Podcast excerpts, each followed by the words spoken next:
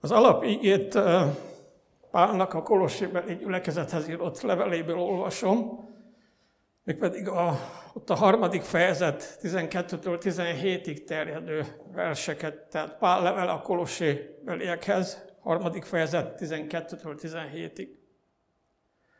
Mint Istennek szent és szeretett választottai, öltsetek magatokra könyörületes szívet, jóságot, alázatot, szelítséget, türelmet, Viseljétek el egymást, és bocsássatok meg egymásnak, ha valakinek panasza volna valaki ellen, ahogyan az Úr is megbocsájtott nektek, úgy tegyetek ti is.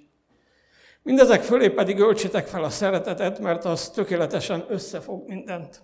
És Krisztus békessége uralkodjék a szívetekben, hiszen erre vagytok elhívva az egy testben.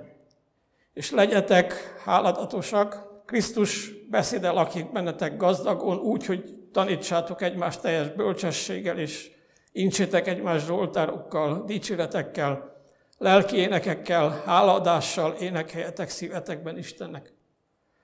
Amit pedig szóltok, vagy tesztek, mind az Úr nevében tegyetek hálát adva az Atya Istennek ő általam. Egyre többen fogalmazzák meg azt, hogy a jelenlegi vírusjárvány után már nem ugyanabban a világban fogunk élni, mint előtte. Elemzéseket írnak, forgatókönyveket vázolnak fel, levonják a tanulságokat, közösségünkben is megszaporodtak a különféle profécia magyarázatok, a radikálisabbak, és vannak, akik csak keresik a helyét a járványnak a végigüdök eseményeiben, de mindenkiben kérdések merülnek fel a hogyan továbbal kapcsolatban. Egy biztos, ez az esemény megmutatta az önmagában a technikai, technológiai, számítástechnikai fejlődés szintén már dicsőítő a fogyasztás bűvöletében élő ember számára, hogy mennyire sebezhető, hogy hogy ki van szolgáltatva. A nagy kérdés, hogy észrevesszük-e, mint Jézust váró hívő emberek, hogy mennyire törékeny az anyagiakba való bizalom, hogy milyen értelmetlen a birtoklás, a gyarapodást helyezni életünk középpontjában, hogy időnk nagy részét az anyagiak megszerzésére, megszerzése kölcs, kö, kösse le. Talán most több időnk van arra, hogy elgondolkodjunk az életünk lelki vetületein is. És ez az ige szakasz erre lehetőséget kínál. Hogy átgondoljuk a fontossági sorrendünket, és azt, hogy mi kerül életünk középpontjába. De azt is megfogalmazza, hogy hogyan tekint ránk Isten, és milyen lehetőségeket kínál számunkra, hogy az ilyen krízis helyzetekben, mint a mostani, de nem csak ekkor, de akkor is, amikor jól megy a sorunk, hogyan élhetjük életünket, hogyan lehetünk a helyünken, helyünkön, mi mi az, ami fontos és lényeges az életünkben? Van ebben a szakaszban egy különös megszólítás, van egy határozott felszólítás és egy gazdag felsorolás ezekről a tulajdonságokról, amelyek lényegesek egy keresztény számára. Ezt a felsorolást Jézus ruhatárának is nevezhetjük. Miközben öltöztet, mikbe szeretné öltöztetni ők azokat, akik valóban hisznek benne, és kiszolgált, kiszolgáltatják magukat neki. Az első, tehát mi az a különös megszólítás, amit olvastunk az alapígében? Azt, hogy mint Istennek választottai, szentek és szeretettek. És ez az alapja mindannak, ami utána következik, a felszólításnak is, a felsorolásnak is. Ez az alapja. Az Apostolok története című könyvben azt olvassuk, hogy mindaz, ami nép, amit népével Isten tesz, az egyház megszentelését célozza, örök időktől fogva kiválasztotta őket, hogy szentek legyenek. Fontos, hogy helyesen értsük ezt a megszólítást, mert ez nem tévedés. Ez azoknak szól, akik már Jézust befogadták az életükbe, akikben Jézus él. Azt mondja, hogy választott vagy. Így szólít meg, itt Pál, választott vagy, mondja Isten. Aki elgondolkozik azon, hogy hogyan került ő Isten közelébe, az ámulva imádhatja őt azért, hogy valami miatt az ő szeretetéből úgy döntött, hogy utánam nyúl, megszólít, szép terve van az életemmel, és életemre nézve, és ha ebbe bele, beleigazodik az életünk, akkor leszünk a helyükön, akkor lesz az életünk igazán hasznos, igazán áldott. Micsoda kegyelme az Istennek, hogy mi az a követői lehetünk. És mennyire nem a mi érdemünk, milyen ajándék az, hogy szóba áll velünk. Hogy Isten, és ma is szólítgat mindannak ellenére, hogy olyan sok minden, olyan sokszor megszólított, és az ígéje nem mindig vált valóság az életünkben. Sokszor elengedtük a fülünk mellett, hogy sok világos tanácsból semmi sem lett az életünkben. Hogy az ígéreteiben nem merünk sokszor belekapaszkodni. Milyen türelem, gyöngét szeretet, álhatatosság van e mögött. Aztán azt mondja, nem, nem csak azt, hogy választott vagy, hanem azt mondja, hogy szeretet vagy. Mégpedig az ő egyoldalú szeretetének a tárgya. Isten irántunk való szeretete mindig megelőz minket. A mi szeretetünk már csak válasz erre. De ő előbb, előbb szeret, minden érdemünk és feltétel nélkül szeret, sőt, annak ellenére szeret, hogy ilyenek vagyunk, amilyenek. Akkor szeret a leginkább, amikor nem érdemeljük meg az ő szereteteit. A bizonyságtételek a gyülekezetek című, számára című könyvben azt olvassuk, hogy az a szeretet, amely Istennél az elesett emberi nemzedékkel szemben nyilatkozott meg, valami különleges szeretet. Olyan szeretet, amely kegyelemből fakad, hiszen az emberi lények nem érdemlik meg azt. A kegyetlen előfeltételezi a, tár, a kegyelem előfeltételezi a tár tökéletlenségét, amely szemben megnyilatkozik.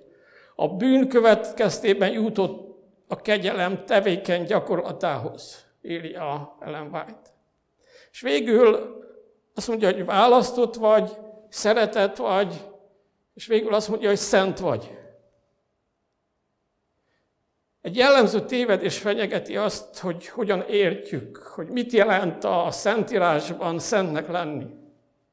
A tévedés az, amikor azt gondoljuk, hogy szent az, aki, er, aki erkölcsileg makulátlan, bűn nélküli. Ha Istenről van szó, igen, ezt jelenti. A Biblia ezzel szemben azt mondja, hogy szentek mindazok, akik Krisztus érdeméért Isten gyermekei lettek. Még rövidebben szentek azok, akik Jézust hittel befogadták az életükbe. Akikben Krisztus ténylegesen él. Azt egyik helyen azt írja az ige, hogy ha feltámadtatok a Krisztussal.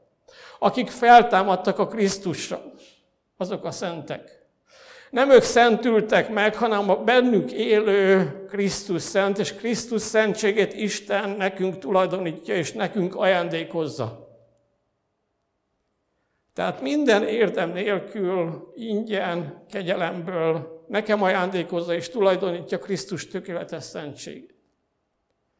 Ehhez azonban az kell, hogy valaki rájöjjön, hogy rászorul erre hogy ő maga semmit nem tud produkálni, amit Isten igaznak és szentnek minősítene, de elhiggye, hogy lehetséges, hogy mi mégis szentek legyünk egyedül Krisztus által és Krisztusért. És akkor Isten olyanoknak lát minket, mint magát, Krisztust. Mintha semmi bűnt nem követtünk volna el, magunkban nem vagyunk szentek, de a Krisztusban Isten szentnek minősít, és egyre inkább megszentett illetve azt is jelenti, hogy egy adott célra félretett. Hogy Isten nem véletlenül választott ki. Hogy célja van veled, és a szeretetének a védő burkába azzá válhatsz, akinek tervezett ő. Ez tehát az a különös megszólítás is, a megszólítás itt, a, mint az Isten választottai, szentek és szeretettek és mivel már választott vagy. mivel szeretet vagy, mivel Jézusra tekintetve szent vagy. Szentnek lát téged Isten, és elkülönítetted adott célra. Célja van veled. Ezért azok a tulajdonságok, amelyeket itt felsorol, életed részévé válhatnak, mondja el Pál. Nem azért szeret, mert jelen vannak ezek a tulajdonságok az életedben.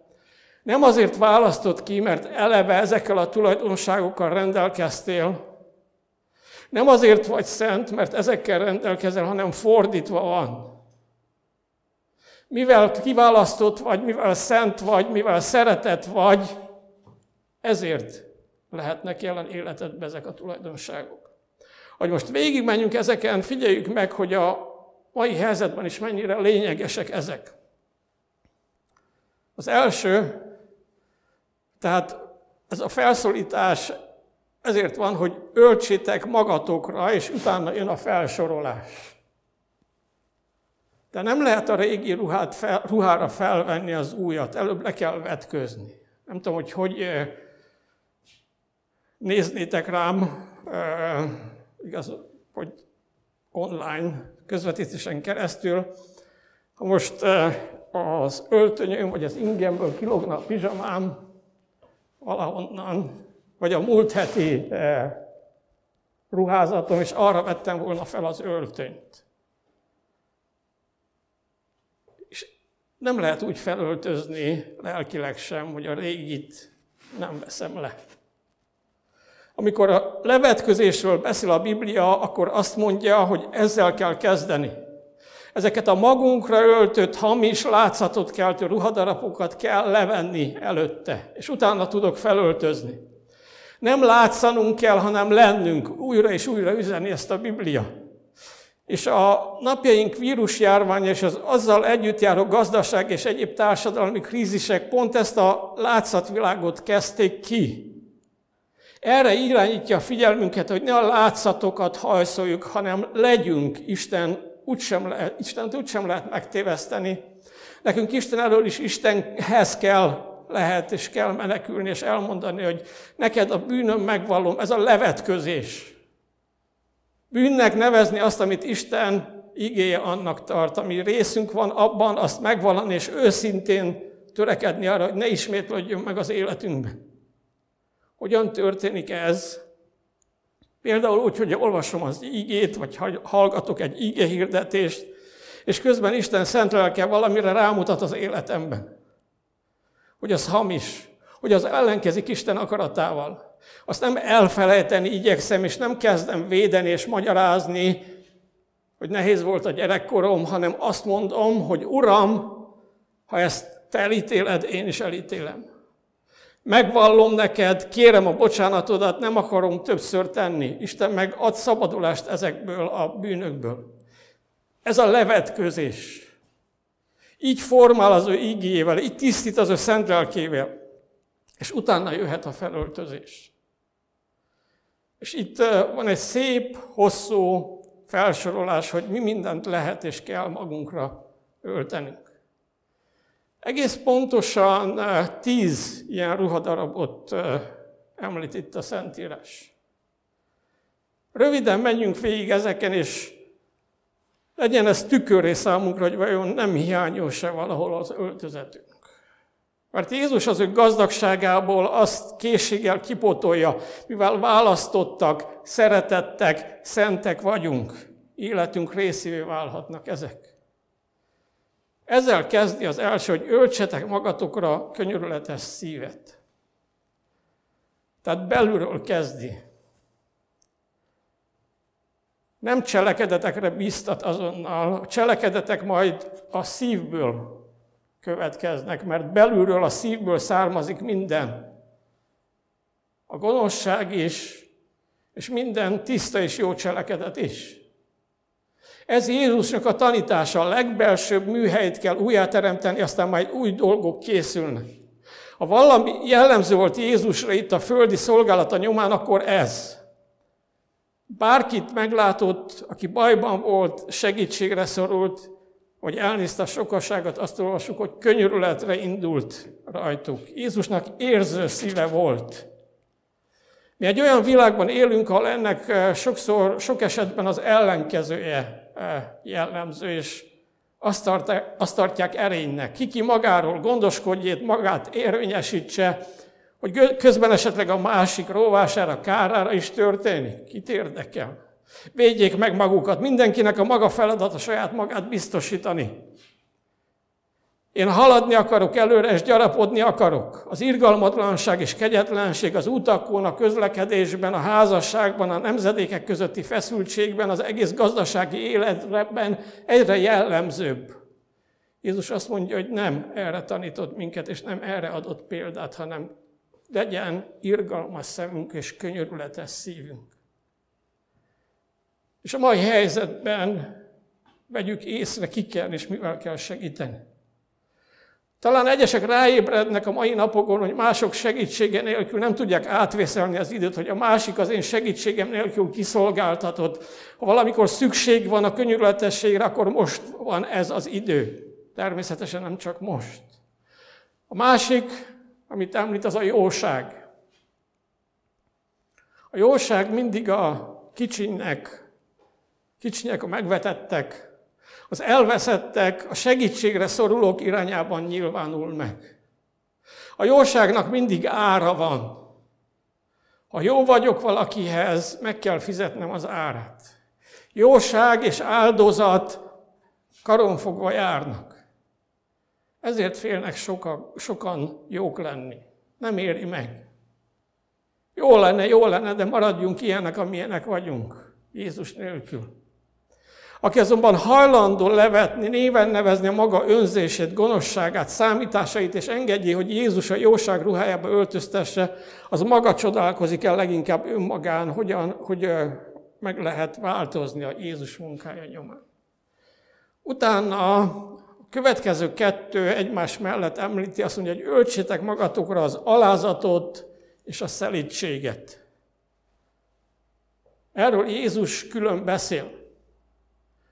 Azt mondja egy helyen, a Máté Evangélium a 11. fejezetében, hogy tanuljátok meg tőlem, hogy én szeléd és szívből alázatos vagyok. Az eredeti nyelven az van, hogy szívből alázatos vagyok. Nem alázatoskodó, abból elég sok van ebben a világban, és keresztények között is sajnos, hanem szívből alázat, és, és akkor nyugalmat találtok a ti lelketeknek. Nem érdek nyugtalanságnak, szorongásnak, versengésnek, aggodásnak az az oka, hogy nem merünk és nem akarunk alázatosak és szelidek maradni. Mindig nekem kell felül maradni. Mindig az enyém legyen az utolsó szó. Be kell bizonyítanom, hogy igazam van, akkor is, ha már rég tudom, hogy nincs. Nézzetek körül a politikai és gazdasági életben, erről szól minden. Ebből nem jön nyugalom. Jézus arra adott példát, hogy milyen az igazi alázat és szelítség. Nem tekintette zsákmánynak, hogy Istennel egyenlő, ami azt jelenti, hogy sohasem élt vissza az ő isteni hatalmával, és sokszor nem is élt vele. Gondoljuk végig az eddig elhangzottakat, könyörületesség, jóság, szelítség, alázat, és ami most következik, az ötödik, a türelem. Mennyire tekintik a mai társadalomban ezt erénynek? Mennyire fontos az emberek számára? Tehát az ötödik a türelem. Ez jelenti azt is, hogy eltörni mindazt, amit Jézusért el kell szenvednünk, és tudni várni mindenre, amit Isten megígért, és majd megvalósít. Tűrni és várni. Csak azt tudja ezt, aki bízik abban az Istenben, aki előtt hordozza valaki a szenvedéseit, aki megígérte azt, amit, amire az illető vár. Aki bízik Istenben és ismeri őt, csak az tud türelmes lenni. Egyébként a türelmetlenség öl meg bennünket, és tönkretesszük vele egymást. Lehet, hogy már egyszer említettem, amikor Székesfehérváron laktam, amikor, amikor a gyülekezetbe mentem szombaton, azon az útvonalon volt egy panel, és annak a falára fel volt fújva festékkel, hogy Istenem, adj türelmet, de azonnal. Nagyjából így gondolkodnak az emberek. Ha valamikor türelemre van szükségünk, akkor most mindenképpen türelemre, hogy visszatérjen, amennyire lehet majd az életünk a normális menetében. Legyenek azok a mindennapi, a szombat és egyéb alkalmaink is. A következő, a hatodik, azt mondja, hogy öltsétek magatokra a megbocsátás ruháját. Bocsássatok meg egymásnak, úgy, ahogy Isten megbocsájtott nektek a Krisztusért. És ő hogy bocsájtott meg? Feltétel nélkül. Nem azt mondta, hogy majd, ha megváltozol, majd ha rendbe hozod mindazt, amit elrontottál, akkor beszélhetünk arról, hogy van-e bocsánat, vagy nincs, hanem azt mondta, hogy megbocsájtottam neked. Előre megbocsájtottam neked, neked csak igényelned kéne. És ez ad erőt ahhoz, hogy ne ismétlődjék az életedben az, amit most meg kell bocsájtani. Ez a feltétel nélküli sokszor előlegezett bocsánat amivel Péternek megbocsájtott például, Péter csúnyán megtagadta, de megbánta. Jézus utána nem beszél Péter bűnéről. Húsvét után háromszor meg kell vallania Péternek, hogy szereti Jézust. Ez emlékezteti arra, hogy háromszor megtagadta őt, de a tagadásról nem említ semmit se Jézus.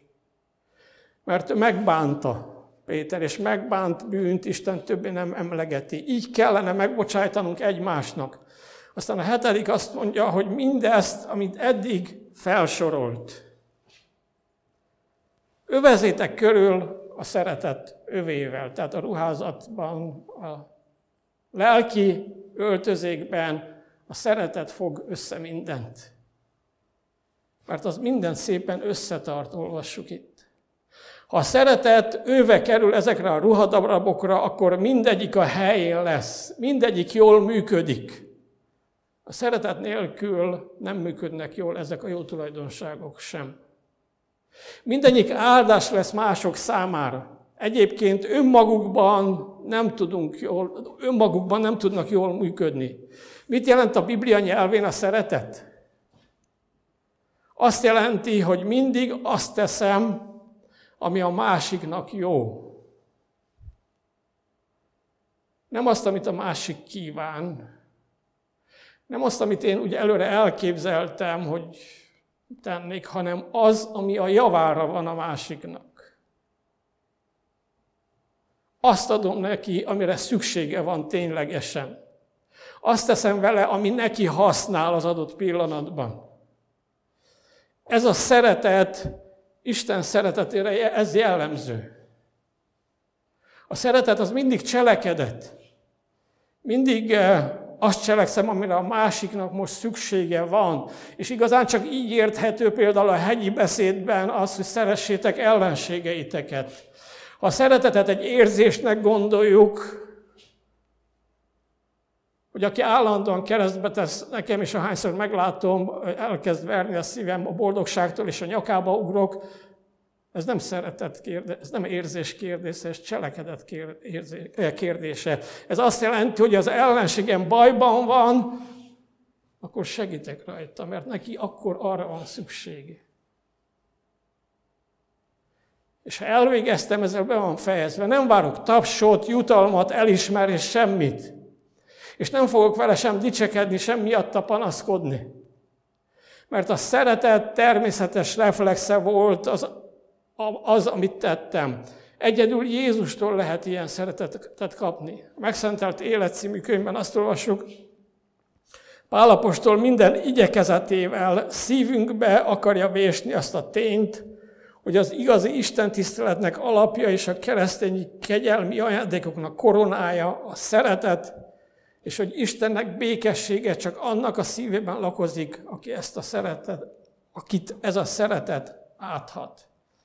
És ezzel át, át is tértünk a nyolcadikra, mert így folytatja, hogyha ezt felöltözitek, amit eddig elmondtam, és körülövezetek a szeretettel, akkor egyszer csak különösen tapasztaljátok, hogy Krisztus békessége betöltötte a szíveteket. Megszűnik sok feszültség, félelem, szorongás, aggodalmaskodás. Nem féltitek magatokat, nem féltek az élettől és a haláltól, egymástól sem. Mindez felszabadít arra, hogy a békesség legyen a szívetekben. Végig az éjszakát, végig dolgozzátok koncentrálva a napot. Egészen megváltoztatja ez az embert. A koronavírus közepette is békét lehet, a békesség jellemző lehet rá. És a kilencedik azt mondja, hogy ennek kapcsán felszakad a szívedből a hála. Erről itt részletesen beszél, hiszen ezzel fejezi a fejezetet, kétszer visszatér rá. Kimondhatatlanul hálás lesz az ember mindezért. Mennyire van jelen a hála a mai társadalomban? A környezetünkben. De a nagyobb kérdés az, hogy mennyire van jelen a hála az én életemben. Hála mindazért, amit kapok Istentől. Hála azért, hogy szeretet vagyok, kiválasztott és szent. Hála azért, hogy a könyörületessé tesz, hogy ott van a jóság az életemben, hogy szelíd és alázatos vagyok, türelmes, hogy meg tudok bocsájtani, hogy a szeretet életem része és békén van. És az utolsó, a tizedik, amit említ, hogy ez mind ott van az ember életében, egyszer csak, egyszerre csak úgy szólal meg az ilyen ember, hogy őt, őt magát is meglepi, sőt, megerősíti, amit mond, mert ígét mond. És már többször mondtam, hogy az íge az azt jelenti, hogy teremtő erő. A Krisztus beszéde lakozzik bennetek gazdagon, olvassuk itt. Tud úgy beszélni Krisztusról, hogy másoknak is mutatja hozzávezető útat, és ennek hitele van, mert ott áll mögötte, élő illusztrációként az élete. Teljesen új ruhában, Krisztusi tulajdonságokkal felruházva, és így mutatja hozzávezető útat tanácsok a gyülekezeteknek című könyvben azt olvassuk, hogy a szívükben égő isteni szeretet, szeretet az életükben megnyilvánuló Krisztusi összhang mennyből eredő fénysugár lesz az emberek számára. Ami mutatja az útat. Sok szép példát lehetne erre látni, lehet erre látni, ha körülnézünk az életünkben. Mert vannak ilyen emberek, akik kiválasztottak, szeretettek, szentek, és akiknek életében megjelenik mindez, amiről itt olvastunk. Jó lenne, ha miután vége van az ige hirdetésnek, és elcsendesedünk, elolvasnánk még egyszer ezt a szakaszt. És mindegyiknél megállva megvizsgálnánk, hogy rajtam van-e ez a ruhadarab. Ismerőse ez nekem? Így ismernek engem az emberek, mint alázatos, türelmes, szelid embert. Nem valami hasonló, hanem az a hiteles Jézusi. Tudnunk kell, hogy ez az öltözet ez nem egy divatos öltözet. Soha nem is volt az. Jézus tanítása soha nem volt korszerű, de mindig időszerű volt. Örökké időszerű. Ezekben a ruhákban nem nagyon lehet boldogulni a emberi szemszögből az mindennapi életben, de lehet boldogá lenni és boldogá tenni másokat. Ezekkel a tulajdonságokkal az ember sokszor emberileg alul marad. A többiek hangosabbak, erőszakosabbak, és sokszor érvényesítik is a nyers erejüket az ilyenek felett. De igazán nagy győzelmeket csak ezekkel a tulajdonságokkal lehet aratni. Igazán nagy értékeket csak ezekben lehet másoknak továbbadni. Készek vagyunk-e megfizetni az árát? Jézus, Jézus ezek a tulajdonságok a keresztre vitték de ott aratta a történelem legnagyobb győzelmét, amely győzelemből máig élünk mi, akik hiszünk őben. El kell dönteni, hogy maradunk-e a velünk született ruházatban, mert abban könnyebb boldogulni. Ha megütnek, visszaütök, ha nem ütöttek, akkor is ütök, hogy előbbre haladjak. Én kezdeményezek, lehet így is. Vagy lehet úgy, hogy szidalmaztatván viszont nem szidalmazott, szenvedvén nem fenyegetőzött, hanem rábízta mindezt az atyára. Ezt kell eldönteni, hogy milyen ruhában óhajtunk járni. Jézus lehetővé tette azt, hogy olyan ruhát eh, kapjunk itt, amiben a örökkivalóságot is eltölthetjük. És az Isten országában, az üdvösségben csak ezekkel ruhadarabokkal lehet bemenni. Végezzünk önvizsgálatot, és kérdezzük meg Istent, Uram, milyen ruhadaraboktól akarsz engem most megszabadítani? És én nem ragaszkodok azokhoz. Mindent kész vagyok levetni, ami neked utálatos. És milyen ruhadarabok hiányoznak nekem nagyon, azokat kérem tőled, vagy ami amit kínálsz, az bizalommal elfogadom, és igazat adok neked, hogy arra van most nekem szükségem. Az Isten tisztelet, akkor Isten tisztelet és szombat Isten tisztelet, ha mindig egy ilyen átöltözésnek az alkalma is. Ha százszázalékosan ugyanazon ruhadarabokban mész ki, most képletesen, mert nem vagyunk itt, de amikor itt vagyunk, hogy gyülekezet ajtaján, egy Isten tiszteleten, mint ahogy bejöttél, akkor nem történt semmi az életedben, az igé nem hatott rád. Szeretnék mindenkit bátorítani, hogy ne szégyeljen Jézushoz hasonlítani. Az időtálló, az örökkévalóságban is használható ruházat az, amit ő ad nekünk. Nem egyszerre öltöztet át. Egyenként mutatja meg, mit kell levennünk, és mit kell felöltözni. Hadd legyen ez a mostani Isten tisztelet is, ez ilyen lelki át, átöltözésnek az alkalma. És ne felejtsük, hogy mindez azért lehetséges, mert már választott vagy. Már Isten által szeretett vagy. Már szent vagy. Már félre vagy térve egy célra. Ha ez nem lenne így, akkor lehetetlen lenne, hogy ezek a tulajdonságok egyenként, vagy ki, annak függvényében, hogy ki milyen ütemben engedi Isten lelkének a vezetését, vagy hamarabb a mi életünk részévé váljanak. Ha nem lennénk választottak, ha nem lennénk szeretettek, és nem lennénk szentek, akkor képtelenség lenne ezek a ruhadarabok passzoljanak ránk. Egyszerűen lehullanának újra és újra rólunk, anélkül, hogy akarnánk. Isten azt üzeni ma neked, hogy ő felajánlja Jézusi ruhatárat. Azért, mert kiválasztott vagy. Azért, mert szeretett vagy. Mert szent vagy. Amen. Menjen jó atyánk, hatalmas Istenünk. Itt állunk előtted, és alázattal be kell valljuk, hogy